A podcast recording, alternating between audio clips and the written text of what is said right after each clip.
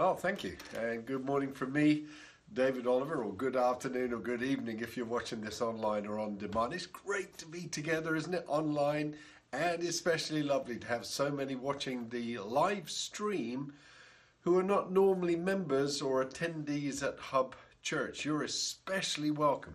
And just to let you know, before we start, if you would like details about some of the other things that happen online. So we have this Sunday live streaming, but there's stuff for kids, there's daily video broadcasts with interviews with interesting people, there's online socials, especially handy, by the way, if you're feeling the effects of loneliness, and there are opportunities for online prayer together if you fancy doing prayer with other folks. But if you would like prayer confidentially just for you and one of your situations perhaps, then there's space to organize an online prayer session just for you with one of our pastoral team. It's dead easy. Just email connect at hub community church dot org. You see it on the screen, and one of the team will send you an information pack and a timetable, and if you want them to, they'll make contact with you. If you want to make it dead easy for yourself, just put connect at hub community church dot org in the email address line, and in the subject line just put timetable, and one of the team will sort that out for you. Now, today's talk is part of a series talking about Bible heroes, people of faith. See how quickly you can guess mine. As soon as you think you're sure, you can type it away in the chat box, and let's see who gets there first, shall we? My hero spent more time with Jesus than anybody else in the Bible. Had an unexpected encounter with an angel somewhere between the age of thirteen to nineteen. She was widowed reasonably early on in her marriage. She was bereaved, losing her eldest son in the most brutal and shocking way imaginable. She appeared quite competent, skilled even, at writing exquisite praise poetry, and she either sung it or recited it. She was integral to and a fundamental part of one of the most effective and powerful prayer meetings ever experienced under lockdown situations. And she shaped the life of the most senior New Testament church leader. She also, and this is the big giveaway, which is why I left it to the end, had an unexpected and unplanned pregnancy. Now, you must have guessed by now that my hero is Mary, the mother of Jesus. And it's interesting, in the charismatic and evangelical world, it's very rare to hear a talk ever about Mary. And I get it. I think the main reason is that in the Catholic Church tradition, she's become an object of faith, an object of prayer and devotion, and many of us feel deeply uncomfortable with that. But there is so much good to be learned, and that's why I've chosen her as my person of faith for today's talk. She's not an object of our faith, and she'd be the first probably to revolt at such a notion, but she is an outstanding example of faith. And there are three or four observations about Mary I'm going to make that will help us in our response to COVID and our post-COVID world. You'll remember, if you've watched the daily videos that I've been doing, we look at four stages of handling a trauma, an unexpected lifetime event, Uh, like COVID and like nine eleven, and the four steps came out of nine eleven. There is falter, there is survive. I think falter, we did that, shock and trauma in the beginning. Survive, we worked through our fears, and then it's revive, and I'm not sure we're quite there, but we're getting there, I think, before we finally thrive. And those four steps or stages or phases are a really helpful way of calibrating our journey, and I want to link today's message about Mary, particularly with the revive and thrive response as we come out of lockdown and go into our new normal.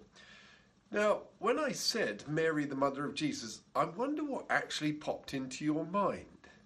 In fact, as I'm saying it now, why don't you type away on the chat function?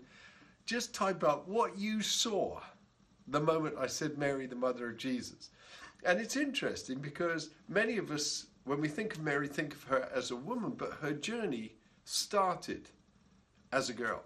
And no one knows for sure, the Bible doesn't tell us precisely, but most scholars believe that Mary was a teenager, somewhere between the age of thirteen and nineteen years old, when she almost bursts into history and certainly bursts into the pages of Scripture.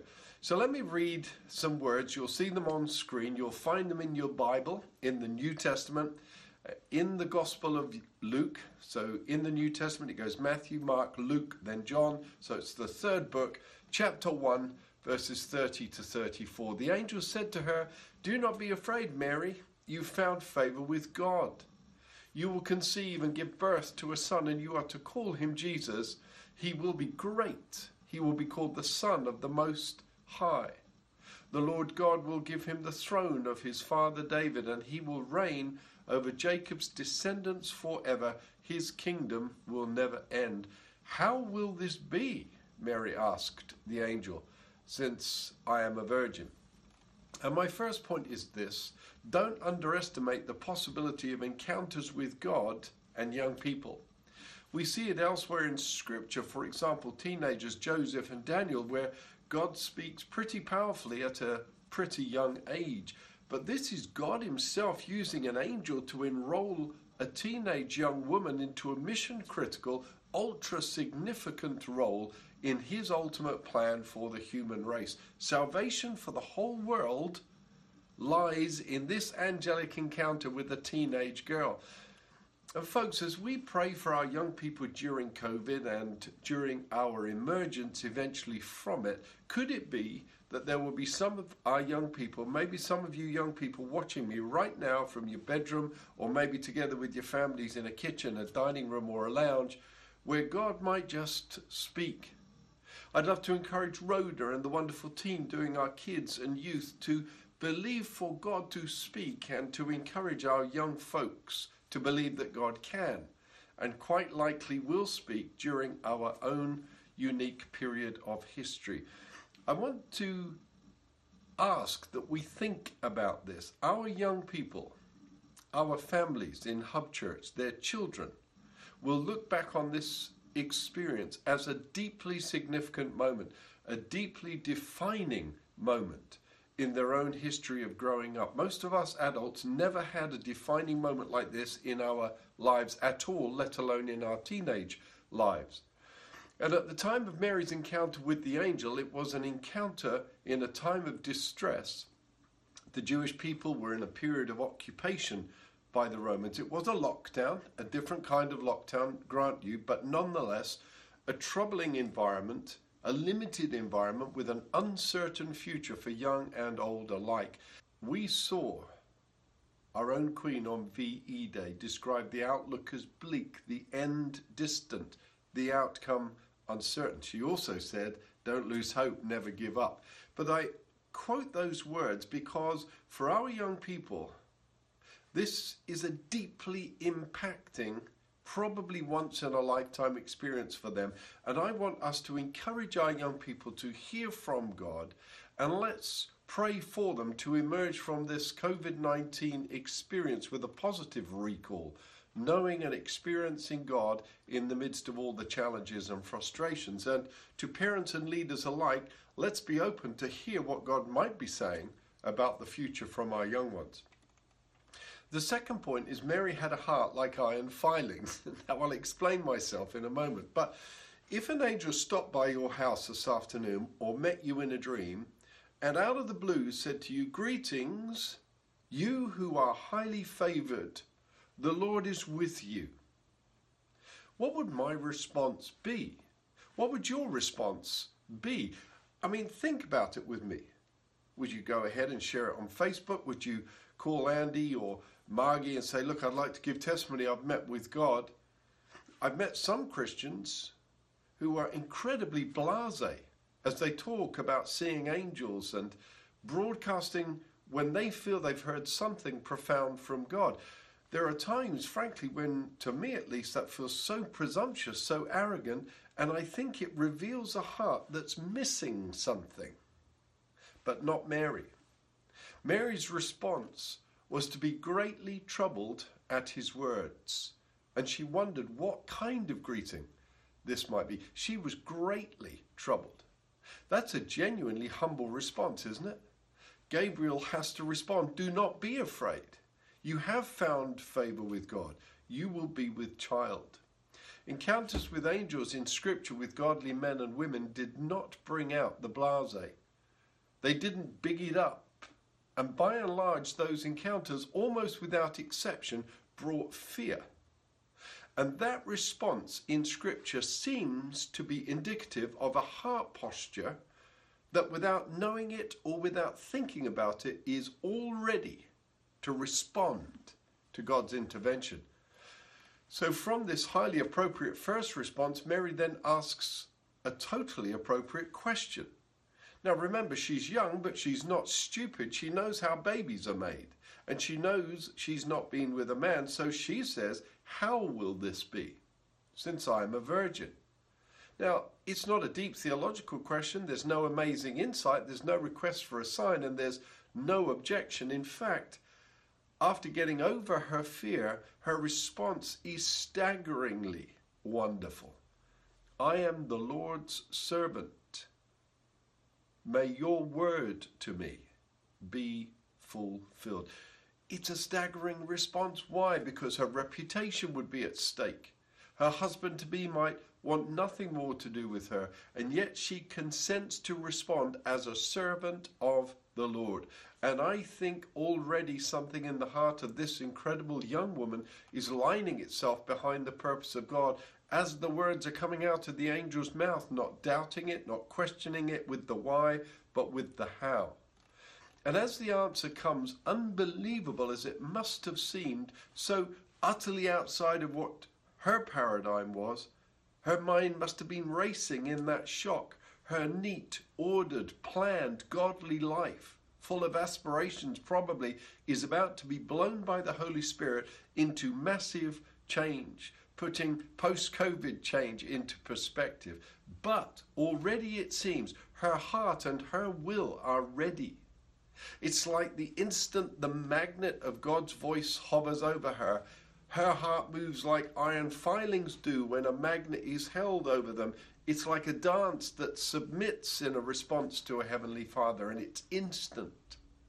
And I don't know what went on in heaven at the moment. It's pure speculation, but the hosts of heaven may well have been standing on tiptoe, waiting, hanging on every moment, watching for every movement, waiting for the next few words, words which would open or close the door to a plan of salvation from heaven to earth, a door that, if opened, would allow God to step onto the earth and into the womb of a woman on that earth. Long planned in the heart and mind of God, but now hinging on a teenage girl and her response. And what a response. I am the Lord's servant, Mary answered. May it be to me as you have said. Then the angel left her. Thanks, Gabriel. What, no instructions, no baby book, no thirty-year plan. It's interesting. thirty years later, Mary's son Jesus would teach us to pray, as we've just learned in our online series, to pray every day, your kingdom come, your will be done on earth as it is in heaven. thirty plus years later, Mary's son Jesus would say with power, seek first the kingdom of God. Now, we'll never know if it was Mary who taught those priorities to Jesus. It may well have been, but long before those words were immortalized in Scripture by her son, isn't it interesting? That is how Mary lived. A heart set to do God's will first, even when it was completely outside of her experience, her preference, her opinions, her paradigm, her self-belief, her dreams, and her hopes. Mary would choose it, live it, without knowing the full cost, and yet still be ready to pay a high price because of it, and be blessed by God during it. And I have no doubt Mary had opinions, longings, preferences, and maybe even dreams, perhaps, that in that moment were one hundred percent absolutely unequivocally laid down. As we come out of COVID, eventually, what's the dominant thought in your mind and my mind? Is it our preferences, our opinions, our dreams? I want to ask you this. I want to, if you'll allow me, challenge you with this. In your heart and mind, are we actually just wanting it all over so we can go back to work, life, and church as it used to be?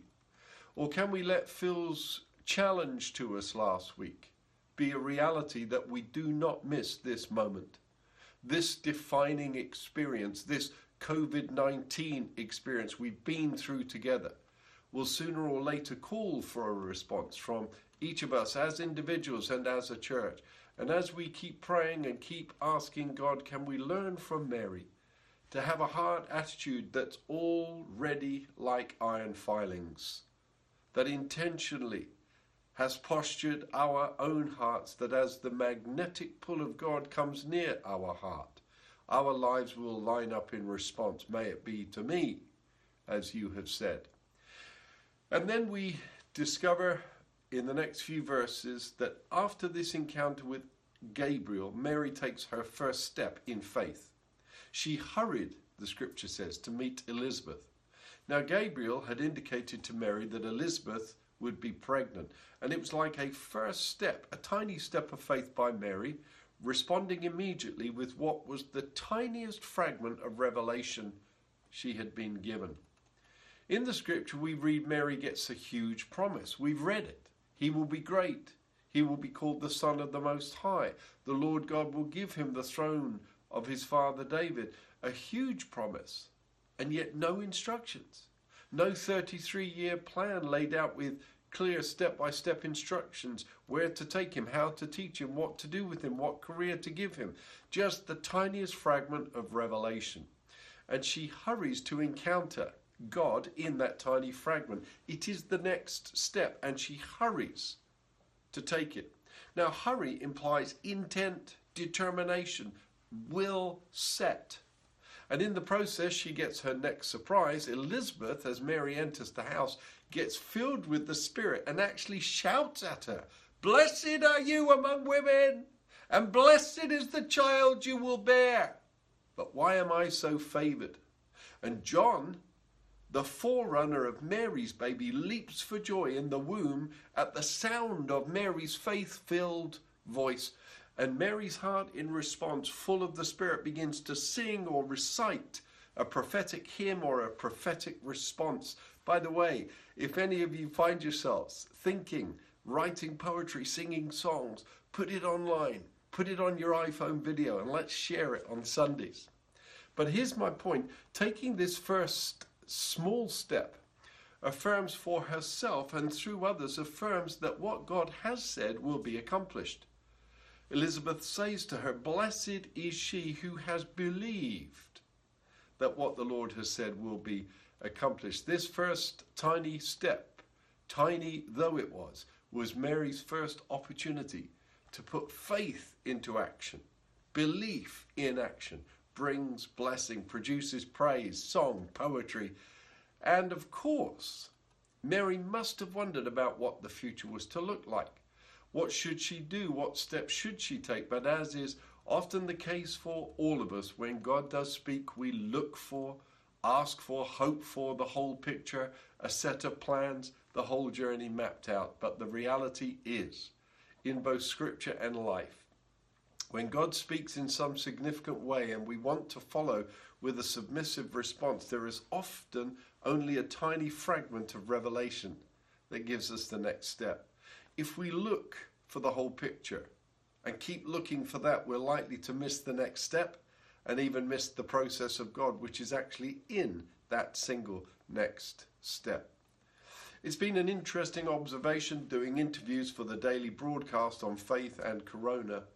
I started looking for, hoping for, in my interviews, a singular prophetic word that would show us all clearly what God might be doing or saying. And we simply have not had that.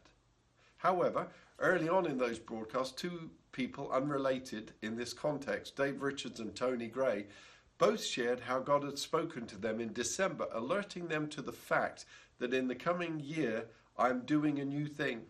And as it springs forth, will you not perceive it? And as individuals, as a church, as we expectantly ask God for his will, post-lockdown as we endeavor individually and together to perceive it. Let's look out for that first step, which may be disguised in a fragment of revelation, but taking that next step, both individually and as a church, like Mary hurrying to meet Elizabeth, may be all it needs to activate faith and kickstart the fullness of the new journey that God is bringing to birth. And finally, Mary handled broken dreams. Nearly thirty years before, Simeon had prophesied over Jesus, but at the same time prophesied to Mary that a sword would pierce her heart. Doubly poignant because it was the physical heart of her son that was pierced, but such was her love for him, it would metaphorically pierce hers. Some of you here today, in fact many, know what it is in some measure to have broken dreams, broken hopes, even broken promises. There will be some today, including Jill and myself and our family, who've had dreams shattered by the unexpected and traumatic death of a loved one.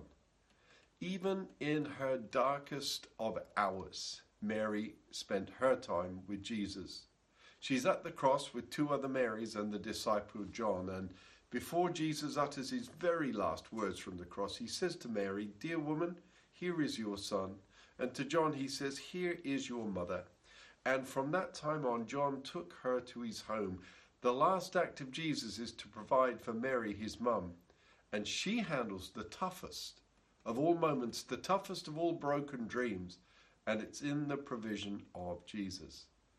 Whatever your broken dreams today, this morning, you can turn to Jesus, confident he will reach out to you and strengthen you for the journey ahead. But listen up, please. Jesus could not and did not change the reality, the pain-filled reality for Mary, but he could provide and he could strengthen. Now, whether it's related to COVID or not, we can come to Jesus today with our broken dreams. And the likelihood is he will not change the reality of the situation. But he will, if we give him space, speak comfort and provision. And then instead of being swallowed by our broken dream, perhaps like Mary in her grief, we can join the other disciples and pray from our brokenheartedness for his kingdom to come. Our final tiny glimpse into Mary's journey in the Book of Acts finds the bereaved mother of Jesus, together with his siblings and his disciples in an upper room, praying together. And it's from that prayer meeting that the future is born. It's from that prayer meeting that the day of Pentecost comes, the church is born, the Holy Spirit is poured out, and rapid global growth is begun. From the broken dreams, from the past promises of God, and from the young woman who heard from heaven as a teenager, whose heart was fixed and intent on doing the will of God, who took the first step in faith from the tiniest fragment of revelation without remotely seeing the whole picture, who took her broken dreams to Jesus and in the pain and distress found powerful response as she prayed into the future. Remember, as we pray just now, if you want to talk about today's message, or if you want the online timetable, online prayer, online social times, just email connect at hub community church dot org. Father, I pray our young people will hear you. I pray you would tenderize our hearts, every one of us, so that like iron filings respond to the magnetic pull, our hearts would respond to the tiniest sweep of our lives by the magnet of God's word. I pray we would have hearts fixed and intent on doing the will of God, and that from the tiniest fragments of revelation we would take our first steps, and together we would pray into our post-COVID future. Thanks for listening and joining us. Amen and God bless.